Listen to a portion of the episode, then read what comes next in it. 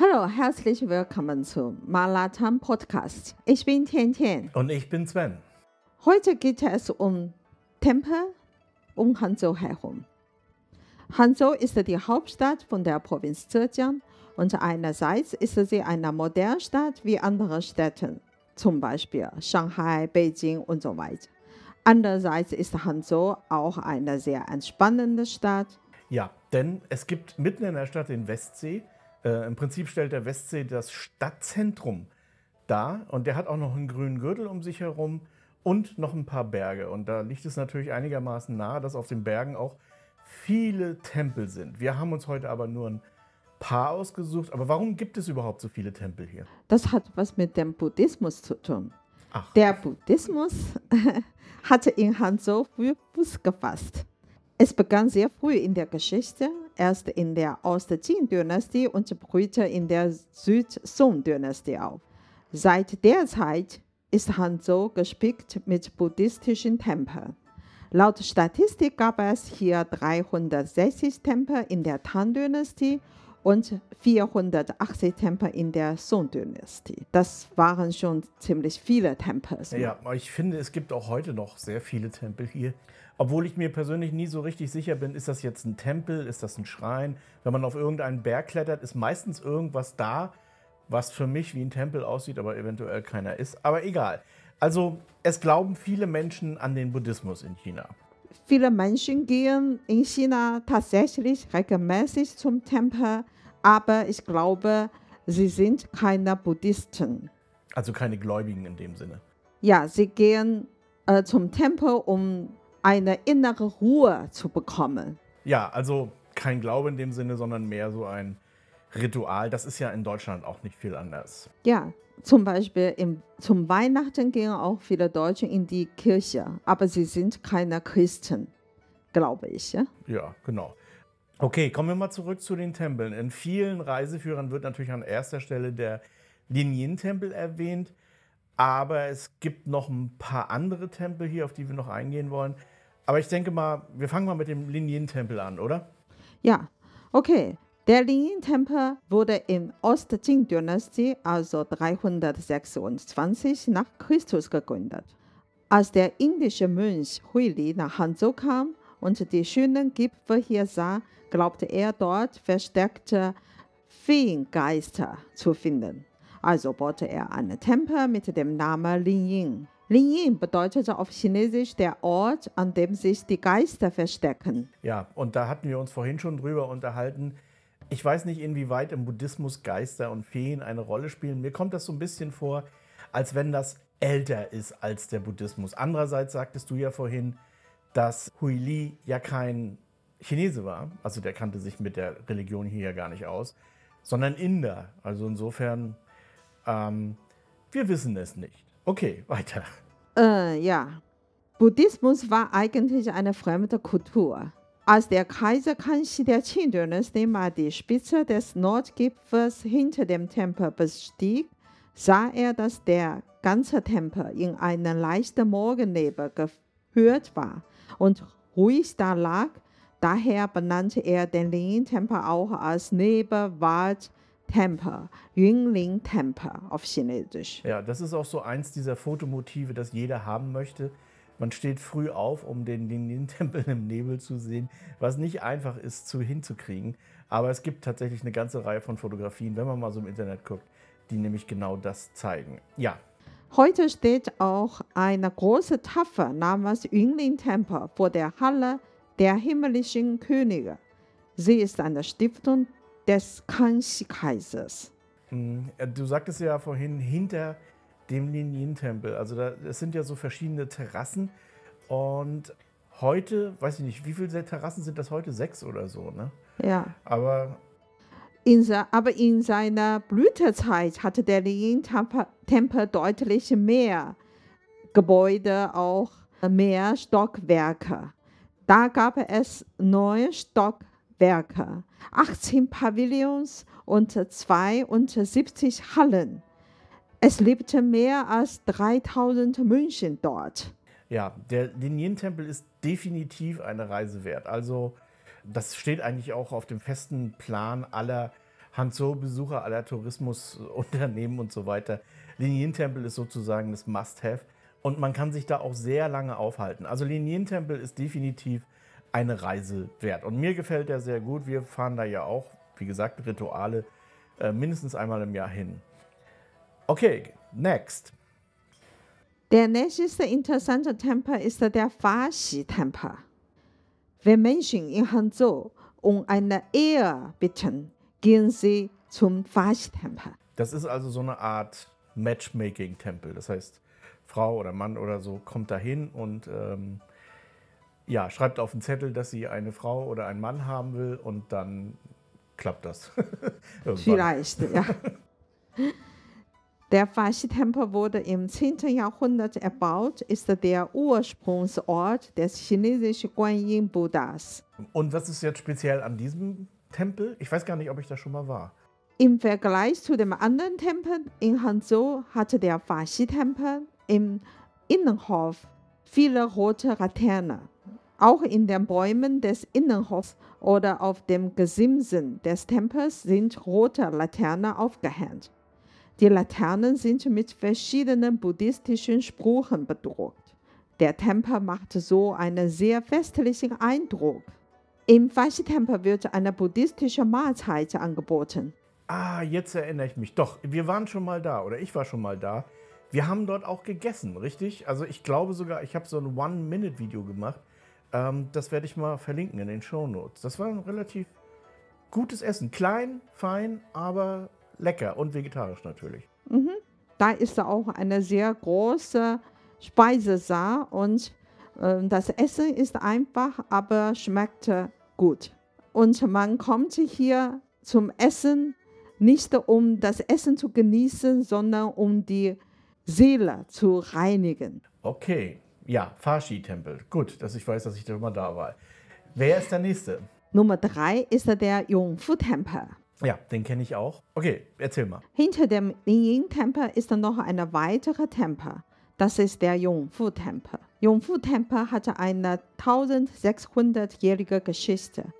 Er liegt versteckt in einem Bambuswald. Anders als traditionelle buddhistische Tempel folgen die fünf Höfe des Yongfu-Tempels nicht dem Zentralachsengesetz. Jeder Hof ist durch tiefe und ruhige Leiter, Bergstraße miteinander verbunden, um einen dreidimensionalen buddhistischen Garten zu bilden. Okay, ja, also jeder, der sich mit China schon mal befasst hat, weiß, dass sehr viele Architektur ist an sogenannten Zentralachsen ausgerichtet.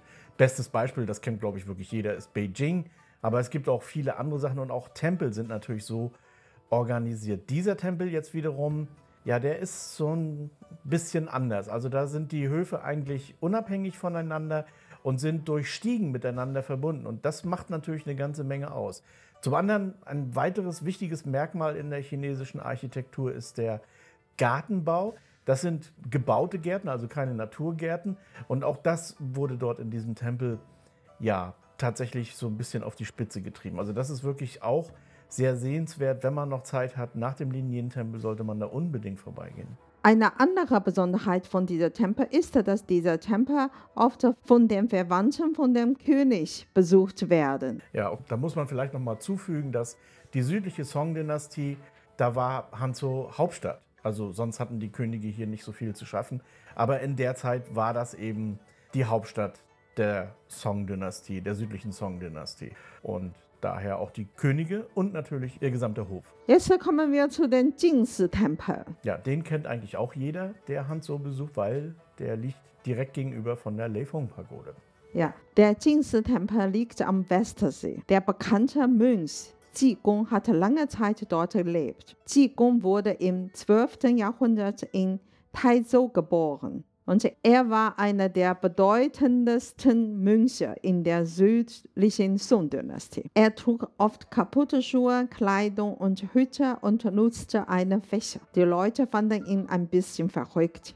Er fühlte sich auch nicht an die üblichen Gebote gebunden, trank Alkohol und aß gerne Fleisch. Nicht ja. so wie die anderen Mönche. Ja, und an, bei dieser Figur habe ich mich erinnert an den Divine Madman, also den nationalheiligen Mönch von Bhutan, der ja auch ähnlich drauf war, der eigentlich äh, ja, ein sehr lebenszugewandter Mensch gewesen sein muss.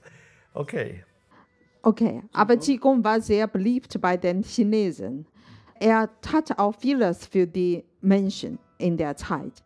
Qigong verstand sich gut auf die chinesische Medizin zum Beispiel und heilte viele Kranke.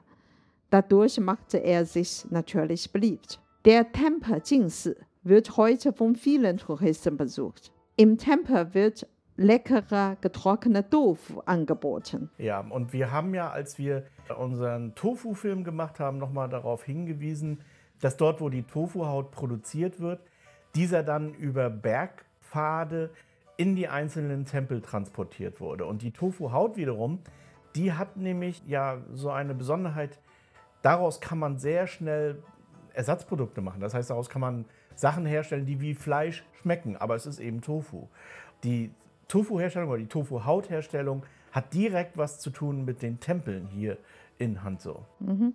Ja, die München durften kein Fleisch essen, deswegen essen die München sehr viele Tofu-Produkte, weil sie so oft Tofu-Produkte kochen, dann sind die Tofu-Produkte von München haben einen sehr guten Geschmack. Außerdem befindet sich hier die Nanping Abendglocke. Das ist einer der zehn Orte des Westsees, die man unbedingt gesehen haben muss.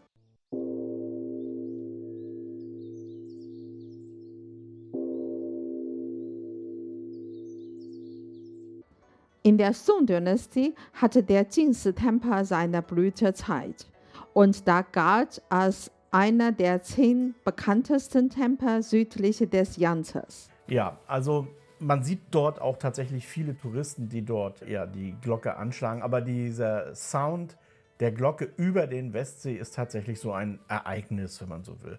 Und viele Leute, die die Leifeng-Pagode besuchen, besuchen eigentlich auch gleich noch den Jingse-Tempel mit. Das äh, passt ja auch irgendwo. Okay, next. Unsere Nummer 5 ist der Jingshan-Tempel. Ja, auch da waren wir schon. Äh, mhm. da werde ich gleich noch was zu sagen. Okay, fang mal, fahr mal fort. Ja, Jinshan-Tempel ist nicht direkt in der Stadt Hanzhou, aber dieser Jinshan-Tempel hatte eine Besonderheit. Er ist zwar ein chinesischer Tempel, aber vor allem in Japan bekannt. Ja, und äh, was ich noch sagen wollte, ist, wenn man, also der ist ein bisschen außerhalb, nicht weit, aber man fährt so ein paar, na, vielleicht eine Stunde oder so mit dem Auto. Und wenn man dorthin fährt, dann fährt man durch große Alleen mit äh, chinesischen Mammutbäumen. Und das ist sehr imposant, gerade in der Herbstzeit. Also Mammutbäume sind ja nicht immer grün, sondern nadeln dann eben. Dann wird das so schön, bekommt das so richtig schöne herbstliche Farben. Ja, das sieht eben sehr schön aus. Aber man kann nicht bis zum Tempel fahren. Kurz vorher, also am Fuße des Berges, ist dann ein Parkplatz. Dort steigt man dann um in einen Bus und dann wird man hochgefahren zum Tempel. Ja, der Sage nach ist hier der Geburtsort der japanischen Teezeremonie. Während der Song, Yuan und Ming-Dynastie besuchten japanische Mönche den Tempel. In der südlichen Song-Dynastie kamen nacheinander berühmte japanische Mönche in den Tempel, um den Buddhismus zu studieren. Einige lebten mehrere Jahre im Jingshan-Tempel und reisten nach ihrer Rückkehr nach Japan umher um den Buddhismus aus China zu fördern. Gleichzeitig brachten die Mönche Teeklassiker und Jinshan-Teegeschirr mit. Sie führten Teeanbautechniken und Teebankettenzeremonie in Japan ein. Und so entwickelte sich schließlich die heutigen japanischen Teezeremonie mit Matcha. Ja, Matcha ist nicht unbedingt mein Favorit. Mittlerweile gibt es den ja wirklich überall und in allem, aber ich mag den eigentlich eher so ein bisschen verdünnt mit Reis oder sowas. Aber so pur Matcha ist echt nicht mein Ding. Heute ist Matcha aus Japan in China sehr populär geworden. Egal ob Kaffee, Kuchen oder Eis, solange es mit Matcha drin ist. Scheinbar mögen besonders Frauen Matcha. Es gibt im Supermarkt sogar Kartoffeln Chips mit Matcha. Ja, ich habe letztens bei Starbucks sogar irgendwas mit Matcha gesehen. Das, ähm, ja, wie gesagt, ist nicht mein Ding. Okay. Jetzt kommen wir wieder zu dieser Jinsan-Tempel. Der Jinsan-Tempel hatte einen entscheidenden Einfluss auf Japan. und gilt als Heimat der Seele für viele Japaner. Manche Leute sagen, dass es ohne diese alten Tempel Japan heute nicht so wäre, wie wir es sehen. Das ist vielleicht etwas übertrieben, aber egal. Richtig ist jedoch, dass er in der Geschichte des chinesisch-japanischen Buddhismus und sogar im chinesisch-japanischen Kulturaustausch eine wichtige Stellung einnimmt. Ja, übrigens, was mir vorhin noch einfällt, als ich über die Mammutbäume gesprochen habe, im Tempelhof, also wenn man dort reinkommt, steht auch ein riesiger Ginkgo-Baum. Also wirklich ein gigantisches Ding. So einen großen Ginkgo-Baum habe ich echt noch nie gesehen. Aber mach mal weiter. Der Tempel wurde in der Tang-Dynastie erbaut und hatte eine über 1200-jährige Geschichte. In der südlichen Song-Dynastie erreichte der Jingshan-Tempel seine Höhepunkte. Es gab nicht nur mehr als 1000 Tempelgebäude, sondern auch mehr als 1700 Mönche. Er wurde als die Spitze der fünf großen buddhistischen Tempel im südlichen Gebieten des Yangtze-Flusses bezeichnet. Nach dem Fall der südlichen Song-Dynastie hatte er jedoch nicht mehr zu seinem früheren Glanz zurückgefunden. Viele alte Gebäude sind verschwunden. Erst 1997 wurde der Tempel renoviert. Ja, das waren unsere fünf Tempel. Es gibt hier natürlich noch unzählige weitere Tempel und so wie auch beim Jingshan-Tempel, da wird gerade ziemlich viel gebaut, so auch bei vielen anderen. Hier bei uns direkt hinterm Haus, da ist so ein kleiner Tempel gewesen, oben auf dem Berg. Da sind wir öfter mal hingewandert, weil es ist eben tatsächlich gleich um die Ecke. Damals war das so ein, so ein kleiner Tempel, der so aussah, als wenn er gleich zusammenbricht. Mittlerweile ist das eine riesen Baustelle geworden, wirklich gigantisch, mit viel Beton und so weiter. Und ich bin mal gespannt, wie das aussieht, wenn der fertig ist. So. Ähm, ja, es gibt noch äh, mehrere interessante Tempel in Hanzhou, zum Beispiel den Tempel äh, an dem Kanal, zum Beispiel, den wir auch mal besucht haben, äh, ist auch sehr hoch interessant, aber vielleicht der nächste Mal. Ja, es ist übrigens auch so, viele Leute beklagen dann irgendwann. Und auch äh, sind Tempel nicht nur nicht buddhistisch, sondern auch Taoismus zum Beispiel. Das äh, haben wir in heute äh, auch noch nicht äh, erwähnt. Der Jingshan-Tempel ist ein buddhistischer Tempel oder ein Dao-Tempel? Buddhistischer Tempel. Ah, okay. Ja, weil dieser Unterschied zwischen Dao oder Taoismus und Buddhismus, das ist wirklich Stoff für eine ganze Sendung, eigentlich für mehrere Sendungen sogar, weil das ist auch ein Thema, was gerade Europäer schwer begreifen. Ich auch. Und dabei wollen wir es belassen. Das Fass machen wir heute nicht mehr auf. Okay, dann äh, soweit für heute. Okay, dann bye bye, bye, bye und bis zum nächsten Mal.